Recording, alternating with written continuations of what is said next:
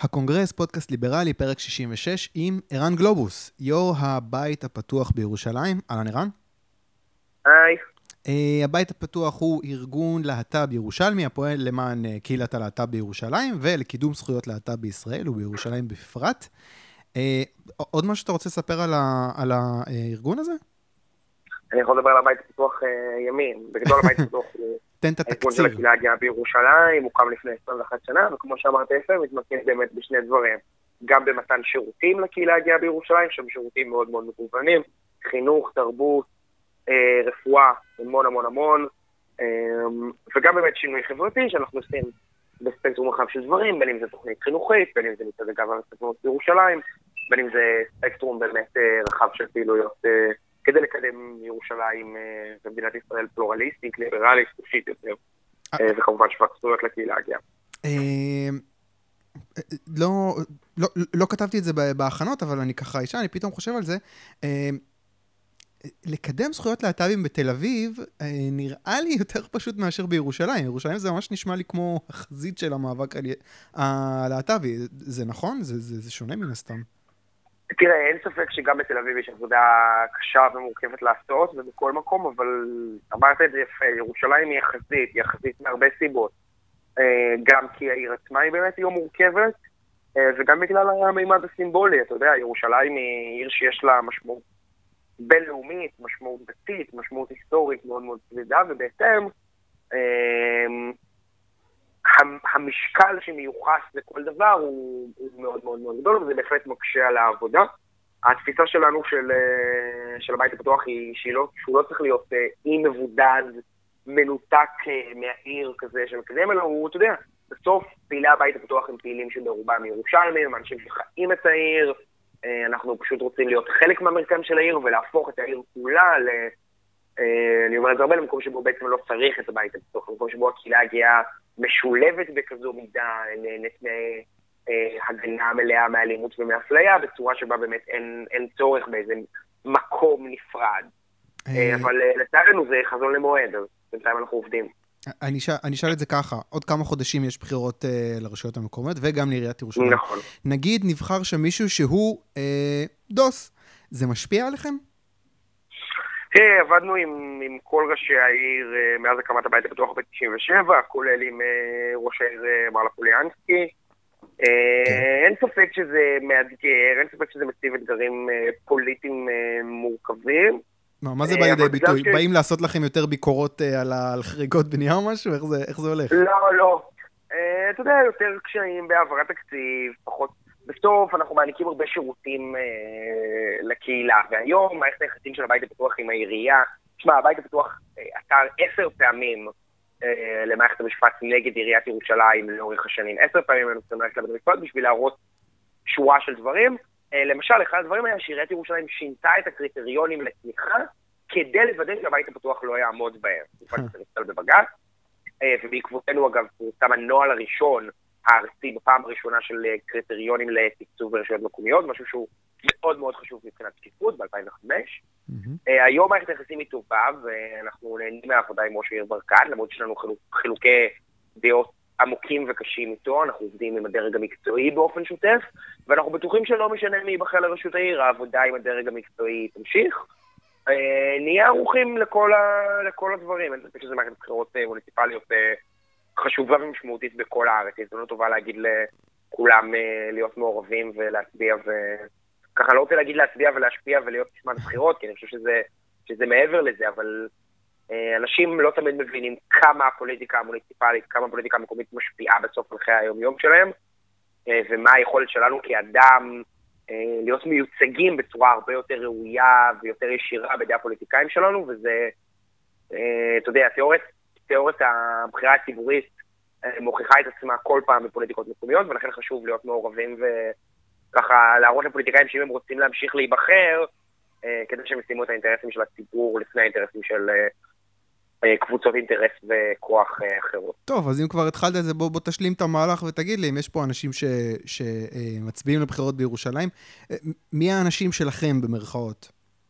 אנחנו לא תומכים באופן ניסיון יפה, אנחנו לא תומכים באופן גלוי באף מועמד, אנחנו מבחינתנו נפרסם גם לקראת הבחירות את מה שנקרא תנאי הסף מבחינתנו לכל מועמד, וגם ידענו לתת דיבורית, לפני כחודשיים התפרסם שרק מועמד אחד, יוסי חבילי, הוא מבין 7 מועמדים לרשות העיר ירושלים הגיעו להצטרף במצעד, הבהרנו שהשיח הזה של אני תומך בזכות הקהילה הגאה אבל לא מוכן להיראות איתה, זה שיח שאולי היה רלוונטי בשנת 2000, אבל הוא בוודאי לא רלוונטי בשנת 2018, הוא בוודאי לא הולם את העמדות בציבוריות הישראלית, גם בירושלים לגבי הקהילה הגאה.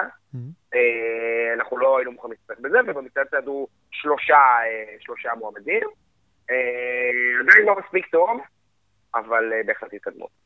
אוקיי, טוב, מי שרוצה בכל זאת תשובה, בואו תיכנסו לדף פייסבוק של הבית הפתוח בירושלים, פשוט תעקבו, אני בטוח שבשרשורים שיפתחו שם לקראת הבחירות, יהיו התייחסויות לזה ותוכלו ככה בין השורות להבין למי כדאי. הזכרת את מצעד הגאווה, באמת אני רוצה לשבור לשם שנייה, איך היה? זאת אומרת, מצעד הגאווה זה בירושלים, זה אירוע מאוד טעון, בגלל האירוע הקשה עם שירה בנקי, נכון? זיכרונה לברכה? כן, שנדקרה. זיכרונה לברכה. ומאז בעצם כל שנה זה מצעד מאוד טעון. איך היה? תראה, המצעד היה טעון גם לפני הרצח של שירה. צריך לזכור שאישה שניסה ניסתה לדקור במצעד גם ב-2005, וצריך לזכור שנים שבהם היו הפגנות ענק, בסוף צריך להבין שכמו שאמרת מקודם שירושלים מורכבת, עד לפני כמה שנים זה לא היה ברור ומובן מאליו בכלל שכל שנה יצעד מצעד בירושלים, והיינו צריכים גם על זה ללכת לבג"ץ. המצעד בירושלים הוא באמת בעיניי אירוע הדגל של מה שנקרא המחנה הליברלי בישראל, שזה אפשר להרחיב על זה רבות, על מה זה אומר ומה הספקטרום של זה איך נראים חילוקי הדעות בתוך המחנה הזה, כי בהחלט יש, אבל באופן כללי המחנה שדוגל בחירות אישית, ברעיון שבני האדם זכאים לאיזשהו כבוד בסיסי מעצם היותם בני אדם, ואחרי זה אפשר כבר להתמקח על איך דברים נראים סביב זה, בעיניי מצד הוא האירוע המשמעותי ביותר של הסיפור הזה. נו, ואיך היה? זה אירוע מאוד, היה מאוד מרגש. צעדו הכי הרבה צועדים אי פעם, הערכות שלנו מדברות על בין 30 ל-34 אלף צועדים, בשני המצעדים בשנתיים הקודמות צעדו כ-25 אלף, בשנים לפני סביבות 5,000, זאת אומרת, אנחנו רואים פה גדילה מטאורית. וזה גם מאוד מרגש, לי באופן אישי, אחד הדברים שהכי מרגשים אותם במצעד, וראינו את זה בצורה מאוד חזקה שלה, זה הספקטרום הנורא רחב של אנשים שמתעסקים בו. משפחות ודתיים, על ספקטרום דתי רחב, כולל חרדים, שזה אולי לדעתי המצעד היחיד בעולם שמתעסקים בו חרדים. אתה יודע, לא כבן אדם אחד כחוריון, אלא באמת אנשים. ומשתתפים בו להט"בים, וסטרייטים, וירושלמים, ולא ירושלמים, ותנועות הנוער, וארגוני החברה האזרחית, וימנים ושמאלנים. באמת ספקטרום הכי רחב, כל החברה בישראל. זה מאוד מאוד מאוד מרגש אותי, המצעד מאוד מאוד מאוד ספורטי בעיניי. אני פרפקציוניסט, אני תמיד מחפש איפה אפשר לשפר, אתה יודע, אני מעורב, באמת אני לא יכול לספור כמה שנים, אבל 7, 8, 9 שנים אני כבר מעורב בהפקת המצעד בירושלים, וכל שנה זה מרגש מאוד, והשנה אולי היה מרגש ביותר, לפחות עבורי באופן אישי. אוקיי, אני רוצה עכשיו לשאול אותך מהצד של נגיד חרדים בוא נגיד, הצד הפחות ליברלי שאתה חוטף ממנו ריקושטים. אני רוצה לשאול דווקא על אולי ויכוחים פנימיים. אתה משתף פעולה הרבה עם חופש לכולנו, שבמצעד הגאווה האחרון, הייתה להם נציגות יפה. זו תנועה עם אוריינטציה של שוק חופשי. אני תוהה אם אתה לא חוטף על זה ריקושטים מפעילים פוליטיים בקהילה, שהרבה פעמים יש אצלי רושם שמנסים דווקא לקדם אג'נדה סוציאליסטית יותר. זה משהו שאתה נתקל בו? בהחלט. אני ככה מגדיר את עצמי כליברל כבר כמה שנים, זה נושא שהוא מאוד מאוד מאוד חשוב לי, אחד המאבקים חשובים ביניהם במדינת ישראל, שהוא באמת מאבק רחב שיכול להשפיע על החיים של כל אדם ואדם, אתה יודע, כל כך הרבה רמות, ואין ספק שיש לזה מחירים פוליטיים גדולים, ואין ספק שמותחת מביקורת באופן קבוע של אתה מנסה לקדם אג'נדה זרה, כי כמובן אתה יודע, כשמנסים לקדם מעורבות ממשלתית בחיי הפרט, אז זה לא אג'נדה זרה, זה לכאורה אינהרנטית לחיי הקהילה, כאילו זה לא פוליטי. אני חושב שזה האתגר הגדול ביותר שאני חווה באופן אישי, חוסר ההבנה של אנשים, בגלל הבונטון ובגלל השיח ככה הנהוג יותר, בגלל שזה השיח שהוא השלט, אז אנשים לא מבינים שגם הוא פוליט, שגם לזה יש משמעות, ושמי שמנסה להשתמש בקהילה הגאה בשביל לקדמת האג'נדות הפוליטיות שלו, בין אם הם האג'נדות שאני מסכים איתם ובין אם הם האג'נדות שאני לא מסכים, אז זה דבר שהוא בהחלט פוליטי. אני מבחינתי לא משתמש בקהילה הגאה כדי לקדם את הליברל.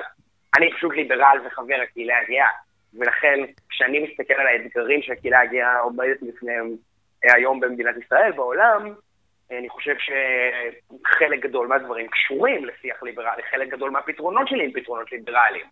אני מניח שנדבר על זה בהמשך בפונדקאות, ואז אני באמת אשמח להרחיב יותר למשל בנושא הזה, שעלה הרבה כותרות. כן, אתה יכול אבל להסביר לי רגע למה זה ככה? כאילו, חשבת על זה פעם? למה אנשים שהם פעילים פוליטיים למען קידום זכויות להט"ב, בדרך כלל גם ירצו לקדם, אני יודע, אג'נדה של צדק חברתי והתערבות ממשלתית? למה יש את ההצמדה הזאת? למה זה? שאלה טובה, תראה, אני חושב שיש... אני חושב באופן היסטורי, השמאל הסוציאליסטי ידע לחבק את הקהילה הגאה, אפשר להגיד ראשון, וידע לדבר עליה בצורה נכונה, וידע באמת לתת לה דברים. צריך לזכור שאת מרבית ההישגים של הקהילה הגאה, זאת אומרת, ההישג המשפטי החשוב ביותר של הקהילה הגאה, בג"ץ דנילביץ', אפשר להגיד, זה אדם שהוא בא מעצמות, ויש לו אג'נדה עצמות מובהקת, הארגונים הפמיניסטיים הראשונים בישראל, שפרצו בדרך להציע הלסבית, הם ארגונים כמו קלף, ודרכת אישה לאישה בחיפה, ארגונים שיש להם אג'נדה שמאל מובהקת. אז החיבור האישי הזה הוא ללא ספק ככה סרטט את קווי המתאר של השיח. אני כן חושב, ואני אגיד לך עוד משהו, שיש משהו מאוד, אני אומר את זה בלי טיפת שיפוטיות, מאוד מאוד מפתה בלהיות קורבן. כי כשאתה קורבן, אז דברים שקורים לך, זה כי זה לא באשמתך, זה כי מישהו אחר מתעלל בך, או באמת כי אתה קורבן. אני חושב שזה שיח שהוא לפעמים מפתה, ושיש הרבה אנשים שמשתמשים בנוחות הזו של קורבנות ושל להיות דווקא במקום חלש, כדי לפתות את הקהילה הגאה ולעשות מאמצי גיוס כדי לגייס להט"בים, במיוחד להט"בים צעירים, בני נוער, סטודנטים, באמת לשיח שהוא יותר שיח של מעורבות ממשלתית ודברים כאלו. אני לא חושב שזה דבר שהוא פסול באופן אינהרנטי, אני חושב שתרבות פוליטית מתפקדת בהחלט צריכה תחרות פוליטית, בהחלט טוב שבאים כל מיני אידיאולוגים או עסקנים או אנשים שעוסקים בדבר הזה, הנה זו מוקולתנו, זה מה שאנחנו מציעים, אלו הפתרונות שלנו. אני חושב שבשנים האחרונות, באמת בעקבות עשייה ברוכה, שגם חופש לכולנו וגורמים בטוחה כמו רובינשטיין ויונתן אוקון, זה באמת אנשים שככה מקדמים איזו הבנה להגיע שיש עוד סטטורים, ואנחנו רואים את השיח הולך ומשתנה ונהיה יותר ליברלי ויותר פתוח לעוד רעיונות. אז אתה יודע, אני לא בטוח שהחיבור ההיסטורי הזה הוא ככה משהו שהוא ימשיך לנצח, ואני חושב שזו תופעה מבורכת. לא רק כי זה המחנה שלי וזו ההשקפה שלי, אלא כי איפה שאין תחרות ואיפה שיש מונופול, אז המונופול הזה הוא משחית. ואנחנו לא רוצים לחיות בחברה, אנחנו רוצים לחיות בחברה שבה בן אדם שמגלה שהוא להט"ב, ואז מבין כמה אתגרים הולכים להיות לו בחיים בעקבות הדבר הזה, וצריך להגיד, הציבור להט"בי עדיין מופלה במדינת ישראל, עדיין לא שווה זכויות, זה טוב שהוא מקבל ספקטרום רחב יותר היום מבעבר של פתרונות שיכולים להיות לדבר הזה, ואני שמח, אני גאה על השיתוף פעולה עם חופשי כולנו, אני רוצה להגיד שיתוף פעולה, אני לא, אין לזה שיתוף פעולה רשמיים של הבית הפתוח של כולנו,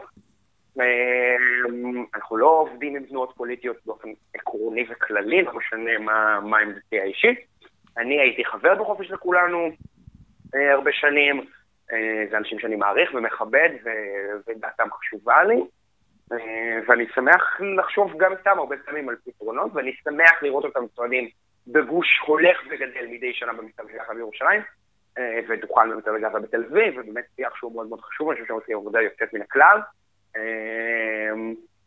אני שמח לראות אותה מתגברת, והייתי שמח להמשיך לראות אותה מתגברת, ואני בטוח שלשם זה הולך. ואני רוצה להוסיף, אני שמח שאתה יושב שם במשפטת של יו"ר בית הפתוח, אפילו אמרת, אני לא מקדם באופן אקטיבי שום אג'נדה באיזשהו כיוון, זה מצוין מבחינתי. זאת אומרת, עצם זה שאתה אפילו לא מקדם את האג'נדה, בסדר, אתה לא מקדם את האג'נדה של שוק חופשי, סבבה, אבל אתה גם לא מקדם את האג'נדה של הצד השני. וזה לדעתי נהדר, כאילו, אתה מראה שאפשר.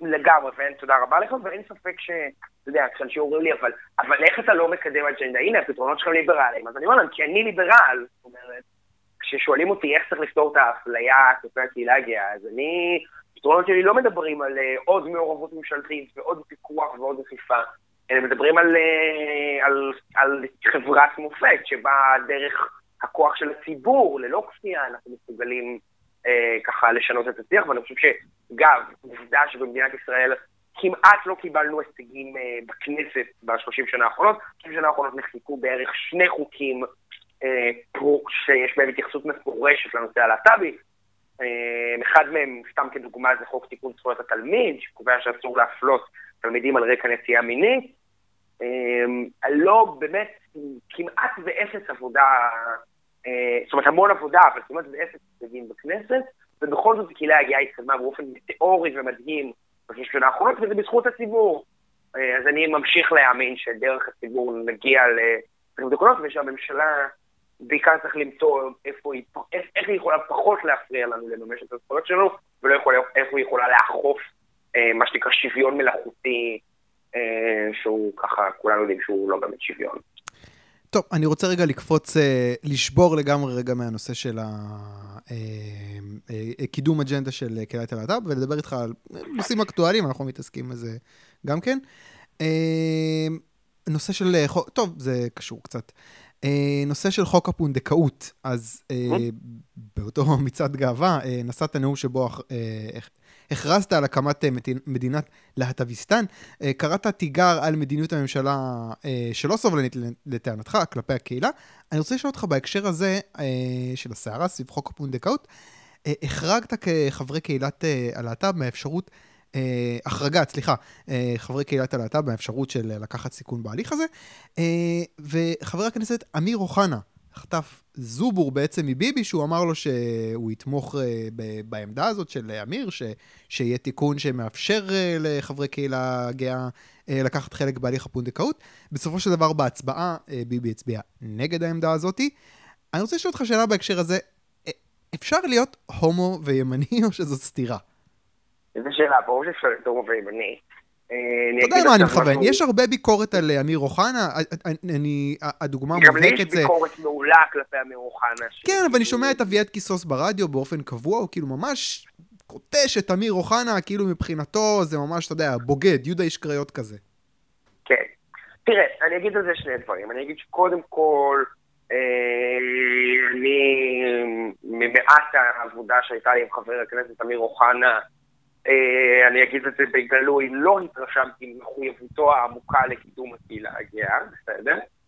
אני חושב שהיה שם מעט, זאת אומרת, אני בטוח שיש שם הרבה רצון וכוונות טובות, אבל מעט מאוד מוכנות לשלם מחירים פוליטיים אמיתיים בעבור זה, ותכף, אתה יודע, כשהפוסט יעלה, אז יגידו לא, והדיחו אותו מהוועדה, כי הוא אמר, וזה הכל פוסטיקים, וזה הכל פינים, בסוף חבר הכנסת אמיר אוחנה לא משלם מחירים אמיתיים, ואז סליחה, משמעותית שלו בקהילה הגאה, כי אין לו סליחה משמעותית בקהילה הגאה. האם זה אומר שאי אפשר להיות להט"ב וימני? בוודאי שלא, כמה מחבריי הטובים ביותר עם מה שנקרא להט"ב וימניים. בסוף אתה רוצה לחיות בחברה, אני מקווה שבה ברור שהאדם הוא מורכב יותר מעמדתו בסך דבר כזה או אחר, והאדם הוא מכלול מורכב. אני לא חושב שיש סתירה אינרנטית בין להיות ימני לבין להיות להט"ב. אני חושב שאם אתה מסתכל על תפיסה בגיניסטית או אפילו ז'בוטינסקאית של למשל של שוויון, ההסתכלות של ז'בוטינסקי שאומר בוא נייצר שוויון באמצעות שוויון בייצוג, בוא נייצר שוויון באמצעות דיאלוג בין מגזרים ולא פחות באמצעות בכך מעורבות ממשלתית. בוא, רגע, אני רגע פרקליט הסרטן, כן? הליכוד זה לא ז'בוטינסקי, ז'בוטינסקי גם אמר שצריך להיות סגן ראש ממשלה ערבי, וזה כל כך רחוק מהמציאות העכשווית. הטענה כלפי אמיר אוחנה, אם אני אגיד את זה ככה, היא איך אתם יכולים להתיימר, לפחות לייצג באיזושהי צורה מיעוט נרדף, כאשר אתם מוכנים לקטוש את הזכויות של מיעוט נרדף אחר. שזה בעצם מה שזה אומר להיות ימני. להיות ימני זה אומר זכויות ליהודים ופחות זכויות לערבים. אני חושב שלהיות ימני זה זכויות ליהודים ופחות זכויות לערבים. אני רוצה לחלוק עליך בעניין הזה. להגיד מדינה יהודית זה בהגדרה ככה. אין מה לעשות. לא, בסדר. מדינה... ציונות זה נושא גדול ומורכב, שאפשר לדבר עליו שעתיים בשמחה, ואני באופן אישי, העמדות שלי בנושא הן מורכבות והן מתפתחות, ואני מאוד מזמין את כולם לעיין בכתיבה של מרצה ואיש יקר בשם דוקטור עמיחי מגן, שעוסק הרבה במה זה להיות ציוני ולהיות ליברל, ואני ככה שומע וקורא הרבה עמדות, אבל בוא נדבר רגע על מה שאמרת קודם, איך אפשר להיות בעד זכויות של ציבור אחד ולא לדבר ציבור אחר. בוא נדבר רגע על הקונספט הזה של איחוד מאבקים. אני חושב שאתה מדבר על איחוד מאבקים. איחוד מאבקים זה איזו תפיסה, אני לא רוצה להגיד אפילו בשמאל, תפיסה פרוגרסיבית, בסדר? שהרעיון שלה הוא שכולנו, כל המאבקים הם חלק מאיזה חיבור אחד עמוק בין כל הנדכאים והנחלשים, ואם אנחנו רוצים לקדם, לא, אם אנחנו גם אסטרטגית, אם אנחנו רוצים לקדם משהו, אנחנו חייבים לחבור בין הקבוצות, אבל מוסרית, אין מאבק מוסרי כל עוד הוא לא בא ומשקלל את צדקת דרכם של כל המאבקים האחרים ואת האינטרסים שלהם, והוא יכול לפגוע בהם או לא לפגוע בהם, וכו וכו וכו וכו וכו, זה שיח מאוד מאוד מתיש ומאוד מאוד שיחה מטומטם. הצגת את העמדה יפה, עכשיו בוא תסביר לי למה זה לא עובד. אז אני אגיד לך למה זה לא עובד. קודם כל, האמירה הזו היא אמירה פטרונית ומתנשאת בצורה יוצאת דופן, כי יושבים קבוצה של נגיד להט"בים ואומרים רגע, אני יודע גם מה הכי טוב לערבים, ומה הכי טוב לנשים, ומה הכי טוב לאתיופים, ומה הכי טוב לפלסטינים בשטחים. ואני עכשיו אסביר לכם, לכולכם, איך לנהל את המאבק לפי מה שהם רוצים. ואם חס וחלילה לא יושב כאן בחדר פלסטיני או אתיופי, אז כמובן שאי אפשר לעשות כלום, כי אנחנו לא מייצגים אותו. ואני רוצה להגיד רגע למה הדבר הזה לא עובד.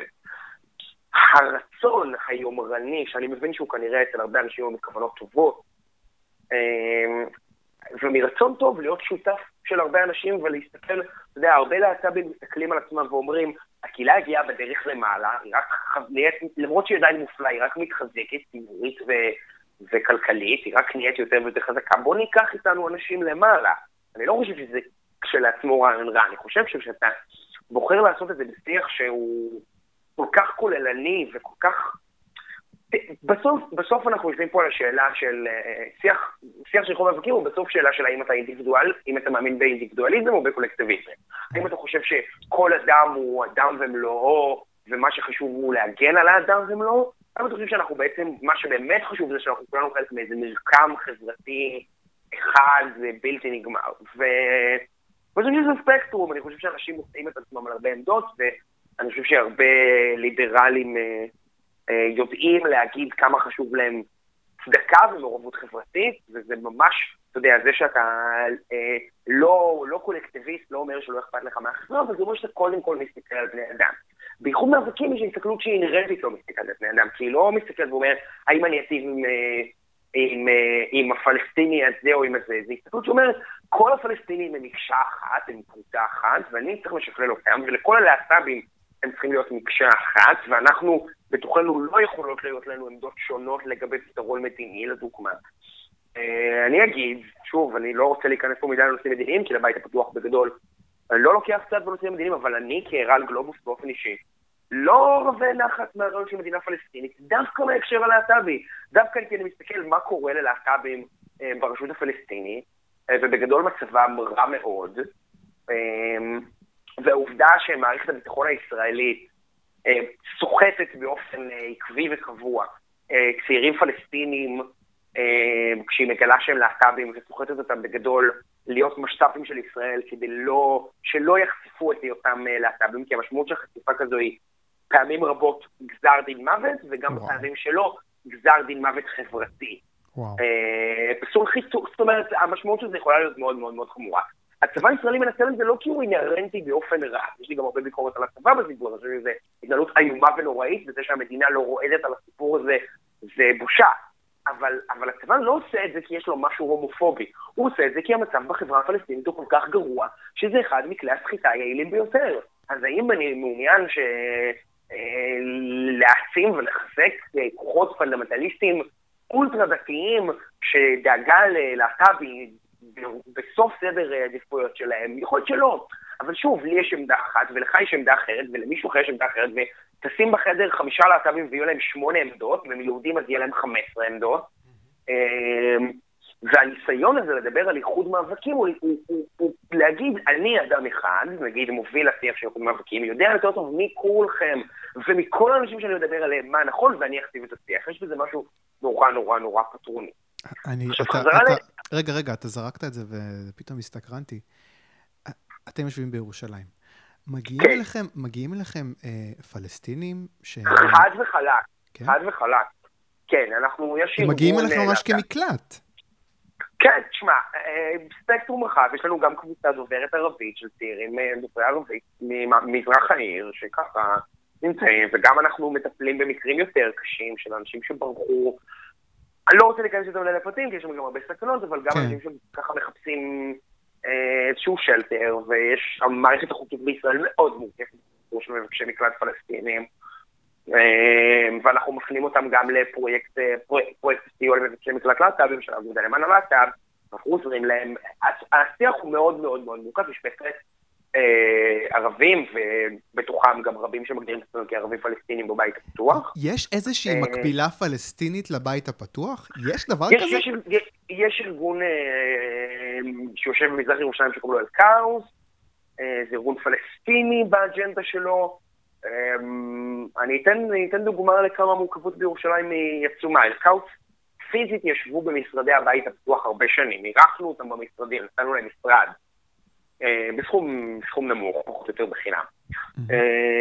ותוך כדי שאנחנו עובדים למשרד ויושבים איתם לקפה ומעשנים בחוץ, והאווירה החברתית היא טובה מאוד, כאוס גם הוציאו הודעות לעיתונות נגד הבית הפתוח, נגד הפינק וושינג, או נגד כנס בינלאומי שהשתתפנו בו, והם אמרו שהוא הזדמנות להכשיר את פניה של ישראל בעולם. זאת אומרת, השיח הוא מורכב והוא קשה, וכשאתה מדבר בייחוד מאבקים, אתה בא ואומר, כל הספקטרום הנורא הרחב הזה של דעות, הוא לא מעניין אותי, אני אבוא ואני אכתיב. בהתאם, אני חושב שמי שאומרים שאי אפשר להיות להט"ב וימנים, סובלים מאותה פטרוניות, מאותה אמירה שאומרת, לא יכול להיות שאני ואתה נהיה מחוברים באיזה חיבור עמוק. החיבור העמוק הזה הוא לא רק הנטייה המינית, השתייכות לה, אתה יודע, אני תמיד אוהב לדבר על הציבור הלהט"בי והקהילה הגאה, זה שני דברים נפרדים. הציבור הלהט"בי זה כל מי שנמשך לבני מינו, כל מי שהוא על הקשת הטרנסית, כל מי שהוא קוויר, ספקטרום מאוד מאוד מאוד מאוד רחב של אנשים, שמספרם באוכלוסייה הוא כנראה אדיר, אנחנו קבוצה שהערכות נעות בין 3-4% ל-10%, קבוצה ענקית, וזה הציבור הלהט"בי, ובתוך הציבור הלהט"בי יש קבוצה יותר קטנה, שהיא מה שנקרא הקהילה הגאה, זה מי שהמאבק הלהט"בי מבחינתו הוא לא... הוא משהו רחב יותר, ולקהילה הגאה יש תרבות, ויש היסטוריה, ויש סימבוליזם, ויש פה מחנות, ויש פה כוחות פוליטיים, וצריך להבחין בין הדברים האלו. אני חושב שהאמירה, אני חושב שבשני הדברים יש חברי קהילה גאה שהם ימנים, וזה מצוין, ויש בוודאי ציבור, זאת אומרת, הציבור הלהט"בי, בדומה לציבור הכללי במדינת ישראל, אנחנו יודעים את זה ממחקרים, הוא ימני, בסדר? יותר להט"בים מצביעים לליכוד מאשר למרצ, בחד וחלט, בשיעור די זהה לשיעור הפערי ההצבעה הכללית. להט"בים באופן כללי מצביעים כמעט כמו אוכלוסייה הכללית. אין הבדלים משמעותיים. אולי אני מגלה פה איזה סקופ כזה שעשו לי לגמרי. כאילו הם בני אדם נורמליים. כאילו הם ממש בני אדם עם ספקטרום רחב של עמדות והשקפות שלא חייב לא להתמצות. אז אתה יודע, ובתוך הדבר הזה אני חייב להגיד, ואני רוצה לחזור רגע במילה לסיפור של אמיר אוחנה, ואני אגיד את זה באופן אחר. שמעתי הרבה פעילי גאווה בליכוד שאמרו אחרי המצעד בירושלים שהם יפסיקו לצעוד במצעדי הגאווה באופן כללי, כי הם מרגישים שהשיח כלפיהם הוא מאוד מאוד מאוד אלים. וצריך להגיד, השיח כלפי חברי גאווה בליכוד הוא אלים בתוך הקהילה הגאה. כמו שאמרת, יהודה איש קריות, כאילו, הבוגדים. אני לא שותף לשיח הזה, שהוא שיח שהוא לא לגיטימי, ועם זאת הייתי שמח אם משני הצדדים הייתה הבנה טובה יותר של השיח הזה, הייתי שמח אם חבריי בגאווה בליכוד היו מבינים שהרבה פעמים כנראה יותר עסוקים לשווק את הליכוד לקהילה הגאה מאשר לשווק את הקהילה הגאה לליכוד. והתוצאה של זה היא בהחלט הולכות בקהילה הגאה. אני חושב שהם מודים לזה, יותר ליכוד מאשר קהילה גאה, זה... אני לא בטוח שכולם מודים בזה, אולי יחזק נחוכנה, לא בכך כל הפעילים, ואני חושב שיש לזה, שוב, זה עמדתם וזכותם הלגיטימית, אבל אני חושב שזה טבעי שבהתחשב בזה שזו העמדה של רבים, שהמחיר יהיה קשה, כי בסוף אנשים באים ואומרים, הנה, אתם מקבלים כוח מהקהילה הגאה, יש לכם מספר כנראה לא מבוטל של פקודים, לא יודע בדיוק מספר המדויק. אתם יושבים במפלגת השלטון, לכו תקדמו אותנו, אל תמכרו לנו למה חברת הכנסת ענת ברקו היא ידידת הקהילה הגאה, או למה מירי רגב היא מושיעה של הלהט"בים בישראל. לכו ותקדמו את הדברים שלנו אצל האנשים האלו. ואני לא אומר שזה לא נעשה, אני רק אומר שאם השיח היה שיח יותר של איך אפשר לעבוד ביחד, ולא רק מי הוא יהודה איש קריות ומי הוא יהודי הקהילה הגאה, אז אולי היינו מגיעים להישגים קצת יותר יפים בטווח קצת יותר מהיר. אוקיי, בואו ירינו בתוך נגמש אחד, עכשיו בואו נעבור לראות בתוך נגמש אחר. אני רוצה לחזור לנושא שכתבת עליו בפייסבוק, הלל גרשוני בציוץ שנוי במחלוקת על התאבדות של בחור בשם טיילר קלמנטי. הזכרת בפוסט שלך סיפור עצוב של בחור בשם טיילר קלמנטי, סטודנט מניו ג'רזי שב-22 בספטמבר 2010 התאבד. ערב לפני זה טיילר גילה שהשותף שלו הפיץ ברשת לינק לצפייה, בו הוא מקיים יחסי מין עם גבר אחר, זה צולם באמצעות מצלמה נסתרת, ולמחרת הוא קפץ מגשר ג'ורג' וושינגטון, הוא היה בן 18 במותו, והפוסט שלך עסק בכעס שלך על ציוץ של הלל גרשוני, שלאג לעובדה שהמקרה הזה קיבל ערך בוויקיפדיה, אתה בעצם קראת להחרים אותו, את גרשוני, יצאת נגד התופעה הזו של סובלנות כלפי אנשים כמו גרשוני, סובלנות כדי באמת לא לראות בתוך הנגמש. אני מצרף את הפוסט הזה גם לאיזושהי תסיסה שיש לאחרונה נגד אמיר וייטמן, שעומד בראש הליברלים בליכוד.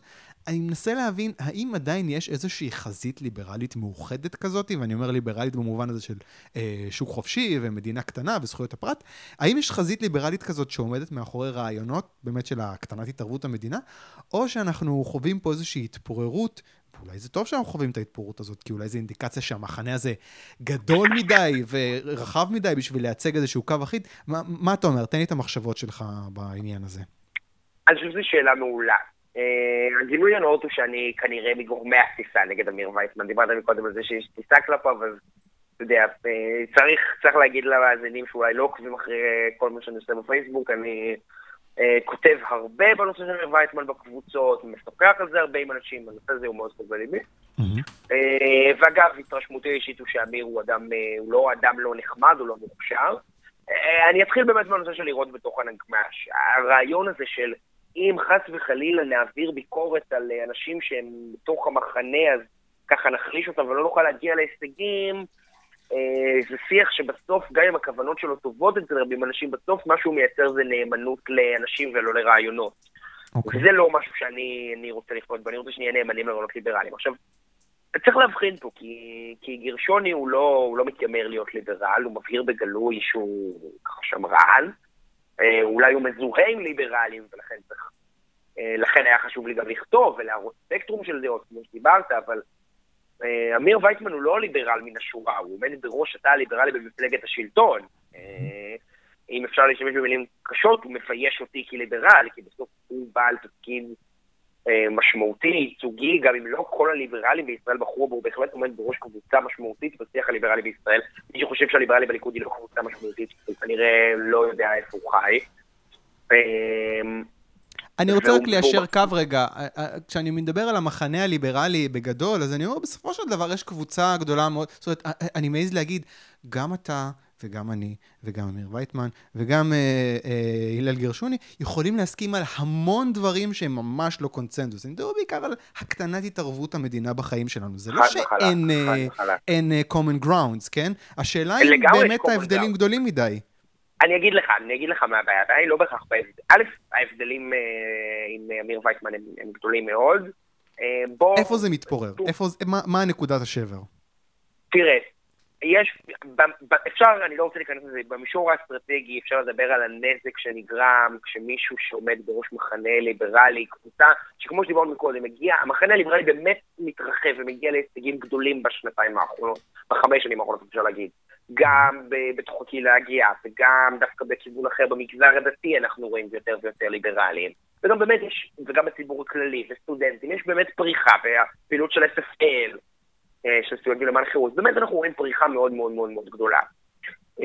אז במישור האסטרטגי זה שמישהו שהוא ככה אחד מנושאי הדגל הליברליים, אומר דברים מטומטמים בפייסבוק כמו, שמעתי מהרב שלי שטיפולי המרה עובדים, אני לא קראתי שום מחקר, אבל שמעתי מהרב שלי, אז כנראה שזה עובד. אז זה אפשר לדבר על נזק האסטרטגי שנגרם, כשאותו אדם יהיה חבר כנסת, ויגידו חבר הכנסת הליברלי, אמיר וייסמן אמר ככה וככה, וכל מיני אנשים, ההתקלות הראשונה שלהם, או השנייה שלהם, או השלישית שלהם, עם המילה ליברל, ועם הרעיונות של הקטנת והרעיונות שלכם, תהיה האיש הבזוי והמתועב. סליחה על המילים הקשות, כי אני חושב שהוא פוליטיקאי בזוי ומתועב, אני שוב איש יכול להיות שהוא בן אדם נהדר ומקסים.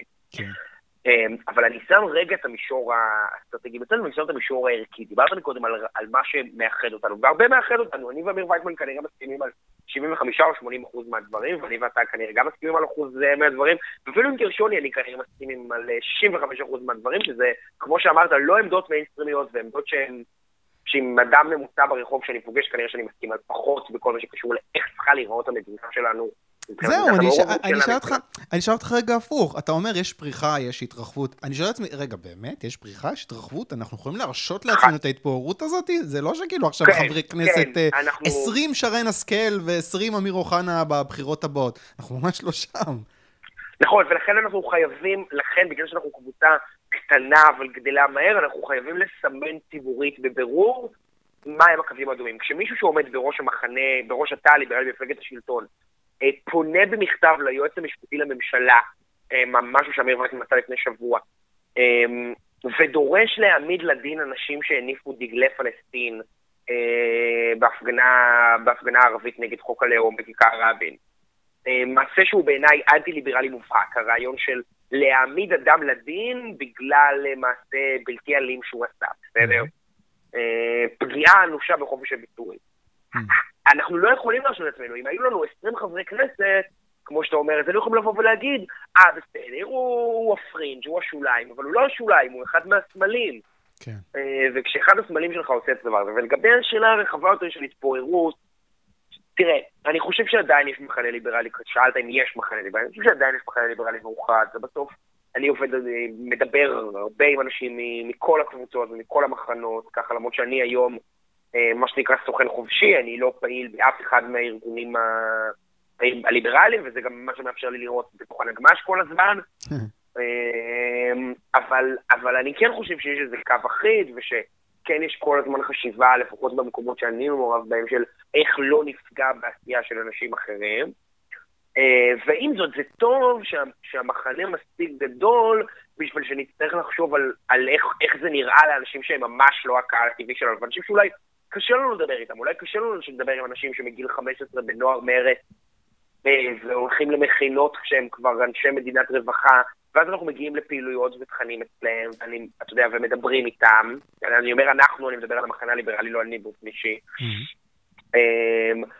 ובסוף הם אומרים, כן, אתם נראים סבבה והכל, אבל זה לא, בואו, תסתכלו מה קורה בקבוצות שלכם, אתם כולכם תומכי זנות, כאילו, אתם יותר אכפת לכם מזנאים מאשר מזה, אתם שמרנים ודתיים. עכשיו, עזוב שזה לא נכון, אם זה המותג הציבורי שיש לנו, אז תתקן אותו.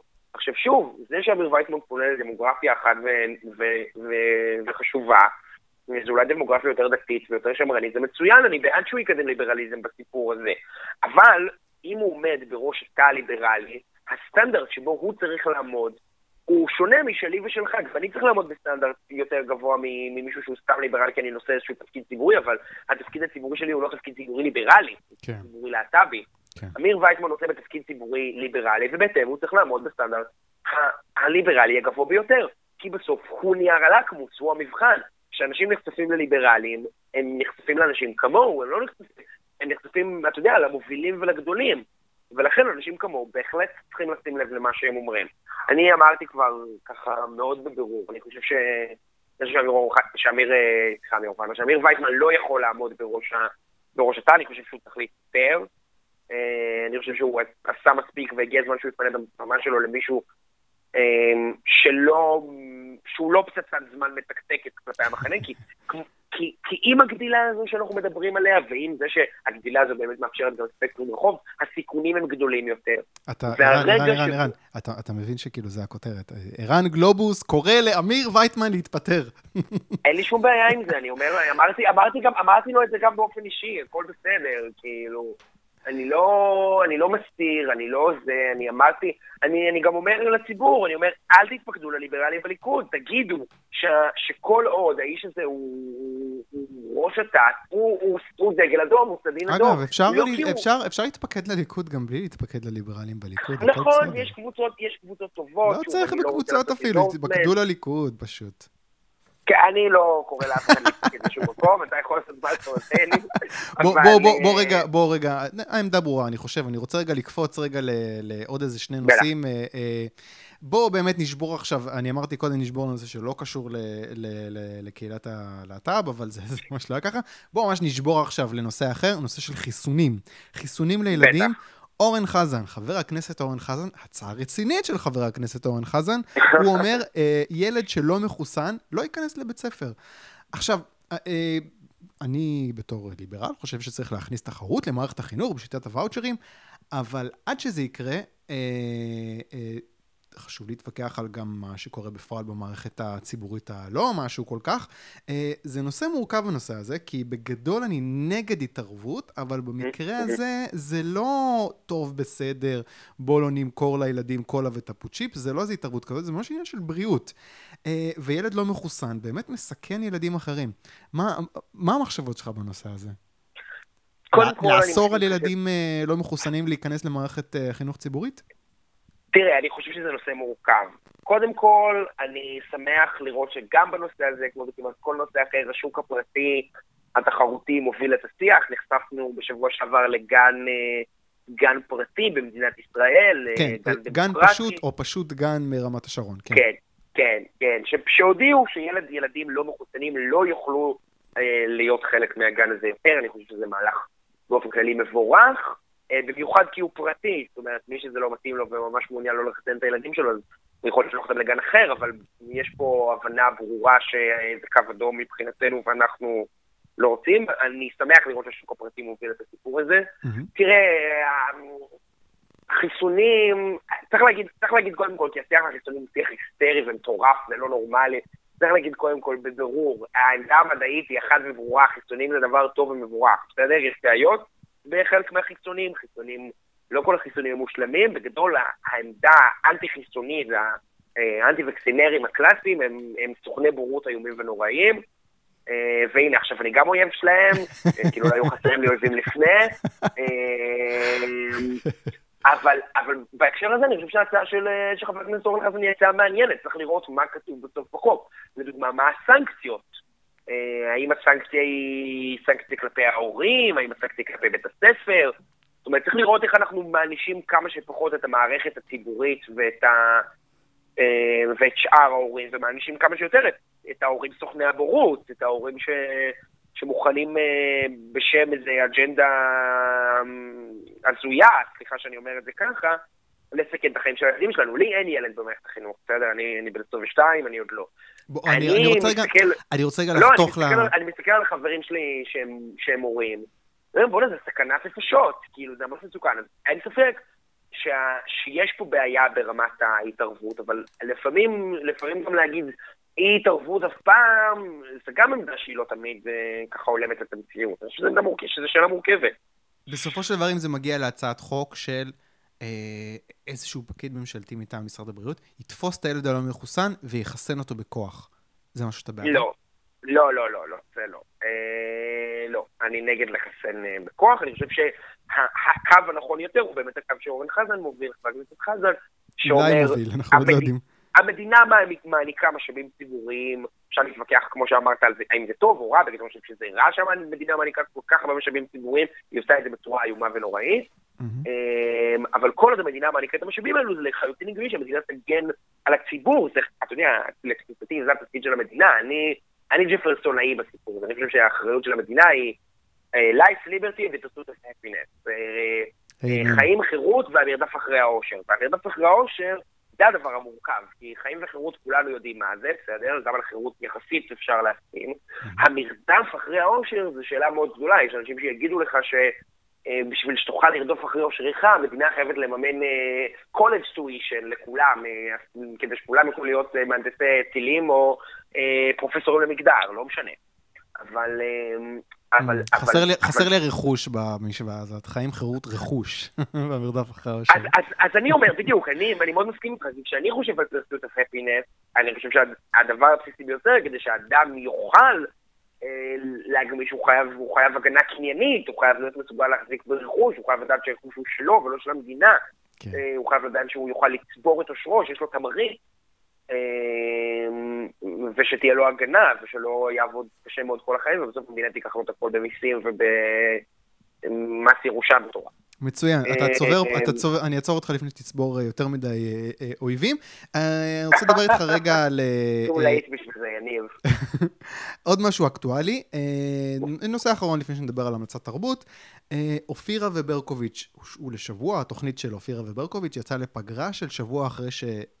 אייל ברקוביץ' קרא לחברי כנסת הערבים מחבלים. אני שמעתי ברדיו בתוכנית של דפנה לוסטיג ומיה דגן ב-102 FM, מיה דגן נתנה שם מונולוג שזה לא יכול להיות שזו המדינה שאנחנו חיים בה, ושחייבים לעשות משהו עם האלימות הזאת, ושצריך להוריד את התוכנית שלהם, השעיה זה לא מספיק, שהלכו לערוץ 20, שהלכו למקום שצופים צריכים לשלם כדי לראות אותם, שהבת שלה לא תראה אותם בשישי בערב בטלוויזיה.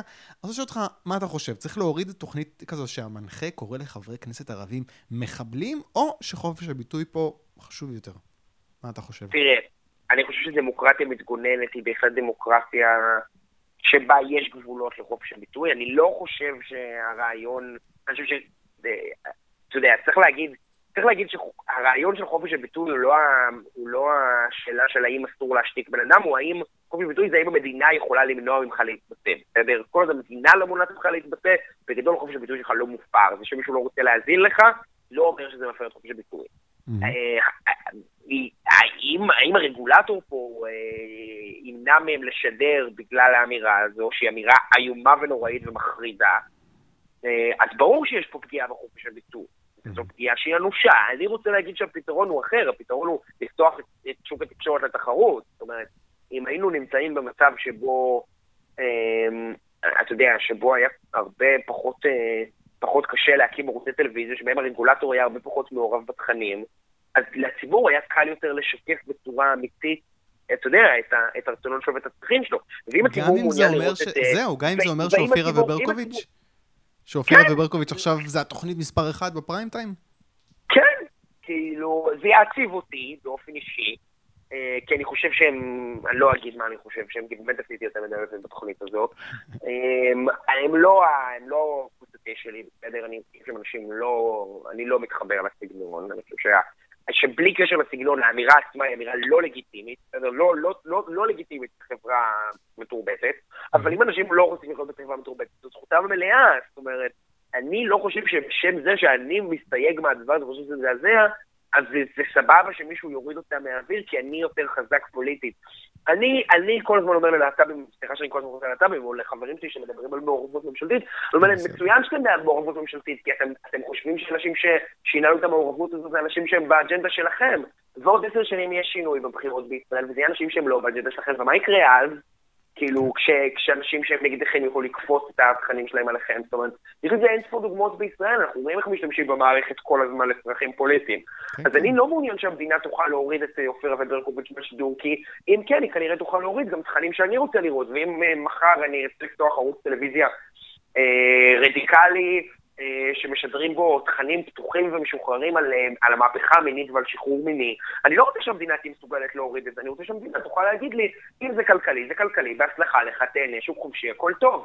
אם יש לזה צופים, זה יצליח. אם אני איש עסקים נהדר ואני יודע לבנות מודל כלכלי מתאים, זה יצליח. ואם לא, אז לא, כאילו, זה מאוד פשוט.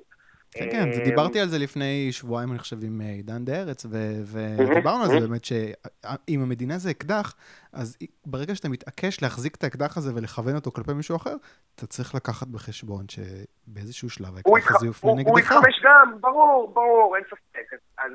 אז לי, אני לא חושב שזה לגיטימי שהתוכנית שלהם תרד, אני חושב שהרעיון שאולי, זאת אומרת, גם ההשעיה היא לא פתרון אידיאלי, כי יש בו בהחלט אלמנט של כפייה, אבל אני חושב ש... הייתי מעדיף לראות רגולטורים שמשתמשים בתפקיד הרגולטורים שלהם כאולי סימון של נורמות ציבוריות, ולא ככפייה של נורמות ציבוריות. לדוגמה, אני אתן דוגמה שלא קשורה, אבל זה,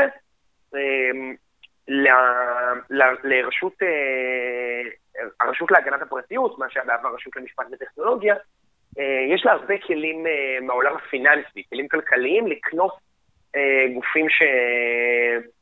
ככה שמפרים את הפרטיות שלנו, הם פתחו עכשיו בחקירה גדולה נגד פייסבוק ישראל, באפטרמף של פרשת קיימברידג' אנליטיקה, ואחד הדברים שעושים מאוד מאוד מאוד מאוד יפה בגוף הזה באמת, בעושית לתנת הפרטיות, זה מייחצנים בצורה משמעותית את הקנסות האלו, בשביל לפעמים אפילו לפגוע בורסאית, כשמדובר בחברות שנסחרות בבורסה הישראלית, בשביל, אתה יודע, לסמן לאותם חברות וציבור המשקיעים, אנחנו לא אהבנו, בסדר, אני הייתי... זה גם צורה של פגיעה, אני חושב שאתה הולך להגיד משהו בסגנון כאילו, אתה יודע, כמו שיש את ה... אתה רואה טריילרים, ויש דירוג כאילו, הטריילר הזה מיועד לצפייה לבני זה, אז כאילו... תראה, אני בהחלט לא חושב שזה פתרון אידיאלי, ממש לא, הייתי מעדיף שהמדינה לא יקוח כזה, אבל כשאני מסתכל על מציאות החיים שבה אנחנו חיים בישראל, ואני מסתכל על מה יכול לקרות בעוד שנה, הייתי מעדיף שהאקדח הזה שדיברת עליו מקודם, יהיה אקדח הצהרתי יותר, במקרה הזה האמירה של, אתה יודע, כמו שאמרת, איזשהו פרנטל אדווייז, כאילו,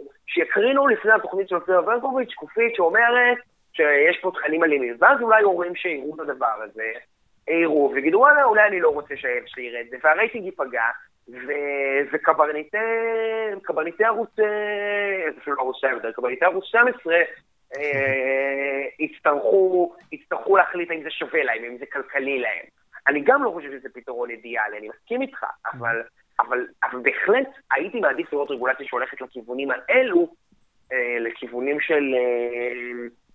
של סימון נורמות ציבוריות, ולא ל... אני חושב שזה כלי אלים, אבל זה כלי שהוא פחות אלים. ואני באופן כללי, בהשקפה שלי לגבי ליברליזם, אני לא ראש בקיר, אני לא חושב שמחר נייצר פה את הונג קונג, ויש לי גם הרבה דעיות עם הונג קונג, אבל זה דיון נפרד.